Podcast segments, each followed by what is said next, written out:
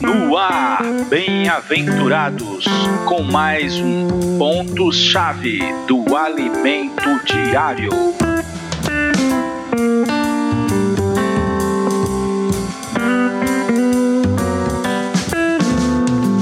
Olá, meu querido bem-aventurado.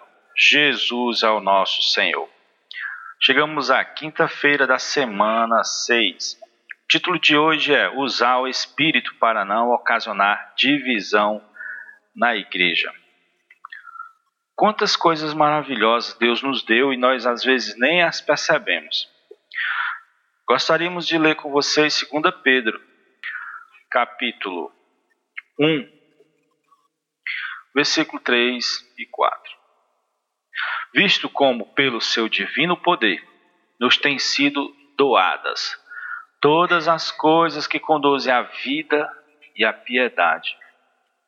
Pelo conhecimento completo daquele que nos chamou para a sua própria glória e virtude, pelas quais nos têm sido doadas as suas preciosas e muito grandes promessas, para que por ela vos torneis coparticipantes da natureza divina livrando-vos da corrupção das paixões que há no mundo.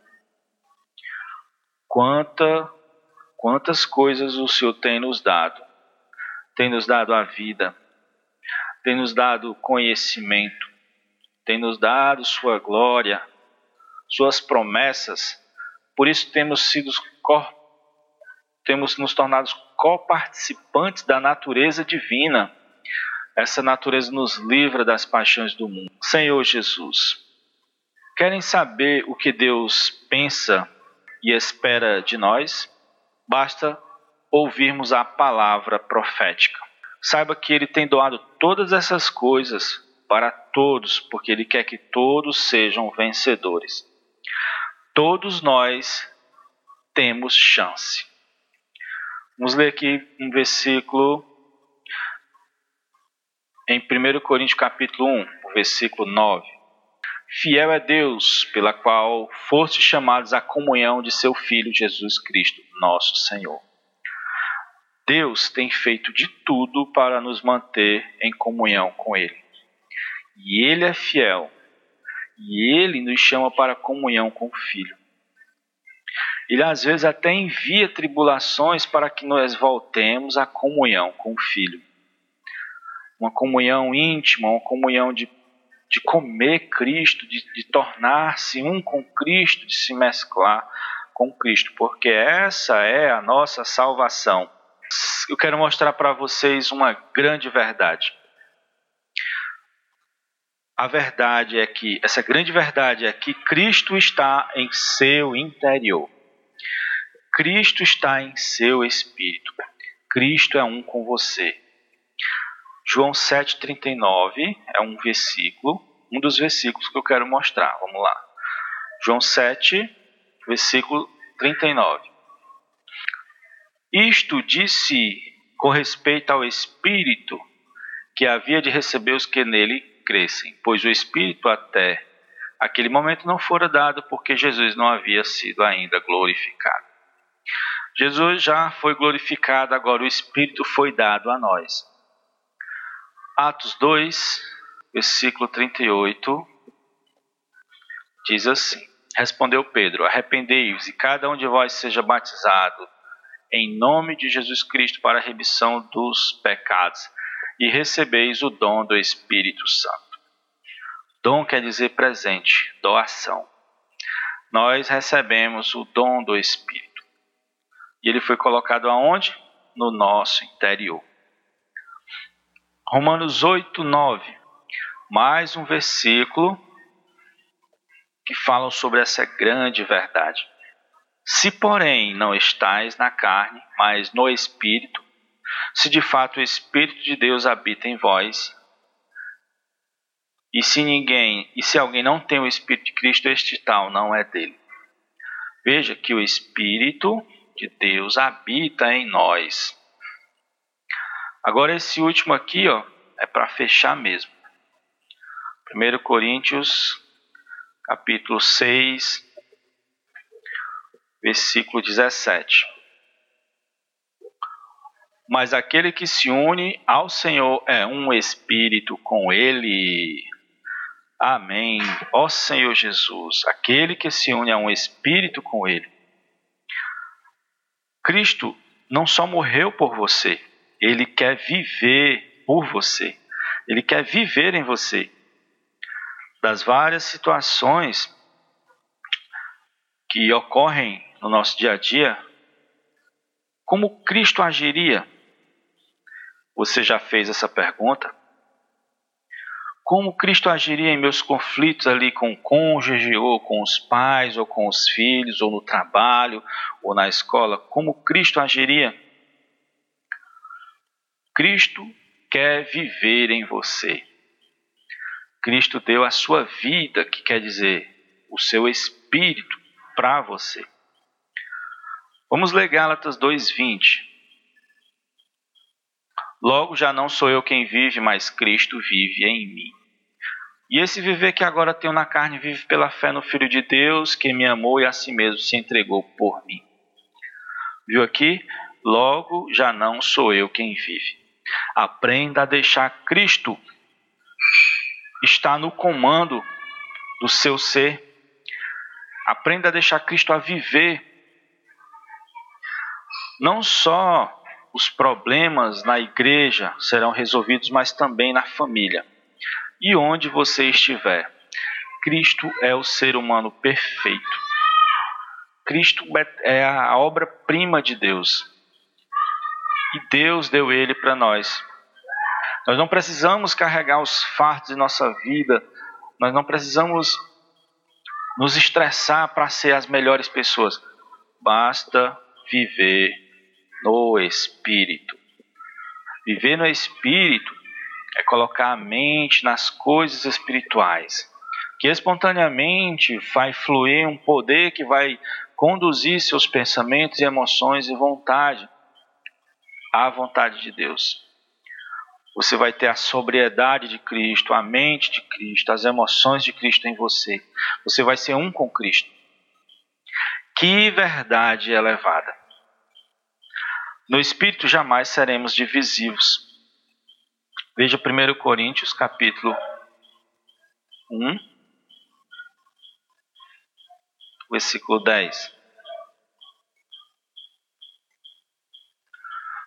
Rogo-vos, irmãos, pelo nome do Senhor Jesus Cristo, que faleis todas as mesmas coisas e que não haja entre vós divisão, antes sejais inteiramente unidos, na mesma disposição mental, no mesmo parecer. Olha o Paulo pedindo. A realidade do corpo de Cristo só existe porque nós partilhamos a mesma vida, a vida de Cristo. E assim, cada um de nós é um membro de Cristo. Assim como em nosso corpo nenhum membro briga com o outro e salta fora do corpo, assim também, quando estamos todos no Espírito compartilhando a mesma vida, não há falta de paz e de harmonia. Não há divisão.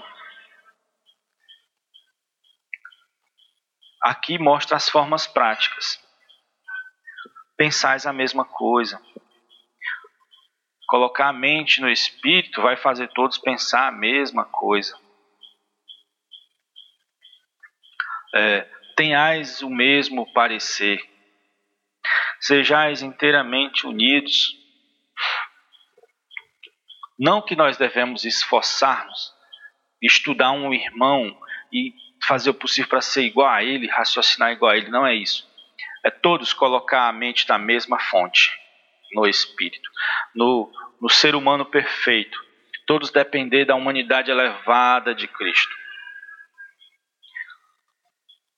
Vamos ver um pouco sobre o que essa humanidade elevada de Cristo foi capaz de fazer, está fazendo e vai fazer muito mais. Vamos ler Efésios 2, versículo 13 ao 22. Eu vou ler cada versículo e vou dar um comentário. Versículo 13. Mas agora em Cristo Jesus, vós que antes era estáveis longe, foste aproximados pelo sangue de Cristo. Nós fomos aproximados ao Pai. O sangue de Cristo perdoou nossos pecados. Agora não devemos ao Pai. Cristo pagou por nós. Antes devíamos, porque por natureza todos os filhos de Adão devem ao pecado. São pecadores e devem a Deus. A dívida seria paga com a morte, mas Cristo morreu e agora não temos problema nenhum com o Pai. 14. Porque Ele é a nossa paz, o qual de ambos fez um, e tendo derribado a parede da separação que estava no meio, a inimizade. A humanidade está embaixo de uma maldição chamada inimizade. Isso existe no velho homem, no Adão. Todos que estão em Adão sofrem com a inimizade. É por isso que existe uh, uh, dif diferenças, as pessoas não conseguem viver em harmonia. A, a, o ego faz com que exista essa inimizade. O ego é que faz as pessoas brigarem, discutirem, se separarem. Como existe a, a dificuldade de um viver humano, um viver humano coletivo? Como é difícil. Você vê na sua própria casa as dificuldades com cônjuge, as dificuldades com filhos, por causa disso. E aqui ele fala, nessa passagem, que no 14, que porque ele nos, é a nossa paz, de ambos fez um. Quando ele fala ambos, ele está falando de dois povos, os judeus e os gentios. Diferenças enormes, diferenças enormes mas ele derrubou a parede de separação que estava no meio. E ele fez isso com esse povo, sendo tomando isso, devemos tomar isso como exemplo. Ele não fez só isso aqui naquela época, ele faz hoje. Ele é capaz de derribar, quebrar a, a barreira de separação em muitas faces, em, em, em muito, tanto no âmbito familiar, pessoal, como no âmbito de nações. Já vi os chineses e os, e os japoneses tiveram uma história triste de inimizade entre eles. Mas cristãos, chineses e japoneses são irmãos. É isso que eu estou falando. O 15 ao 16 diz assim: aboliu na sua carne as leis dos mandamentos na forma de ordenança, porque dos, para que de, dos dois criassem em si mesmo um novo homem, fazendo a paz e reconciliando ambos em um só corpo com Deus por intermédio da cruz, destruindo por ela a inimizade. Foi é a cruz que destrói a inimizade. A cruz que no exemplo aqui tornou dois povos um só homem. É a cruz que destruiu todas as ordenanças, porque são as ordenanças as maneiras que as pessoas têm de fazer as coisas, ou as crenças que as pessoas têm em coisas é que as tornam diferentes. O mundo faz a, tua, a sua tentativa. Não, vamos tentar viver em harmonia aqui.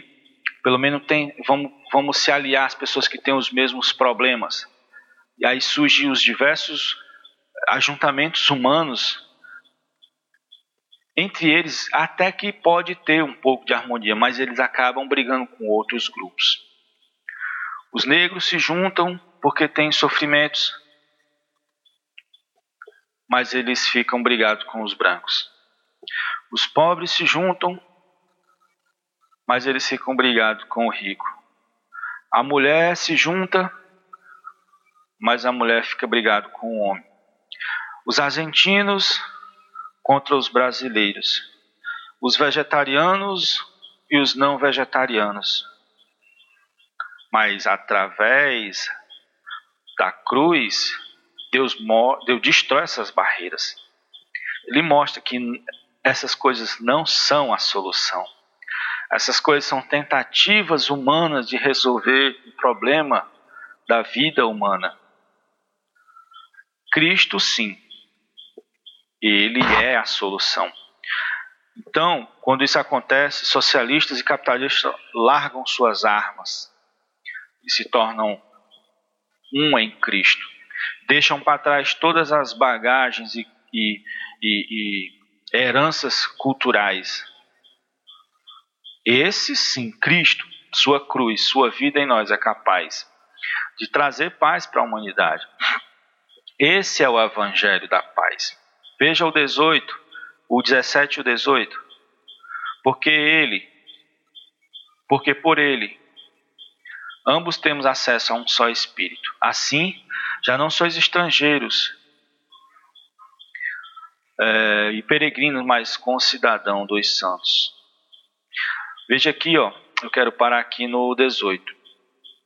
Porque ele, porque por ele ambos temos acesso a um só Espírito todas as mentes conectadas ao mesmo Espírito. Essa é a grande o grande operar de Deus, esse é o grande poder de Deus.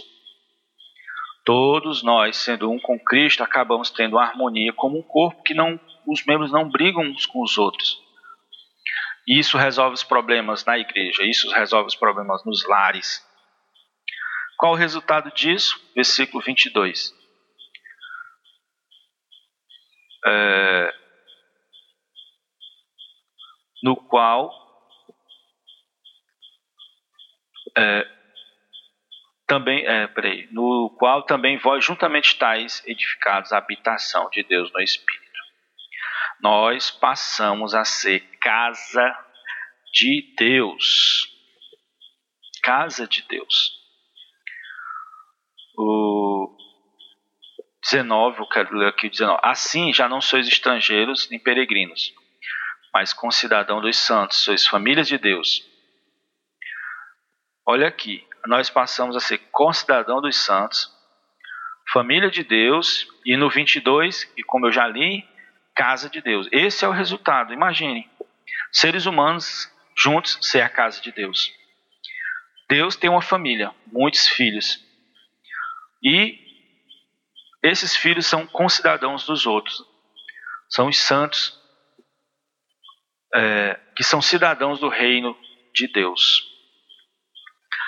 E o final, versículo 20.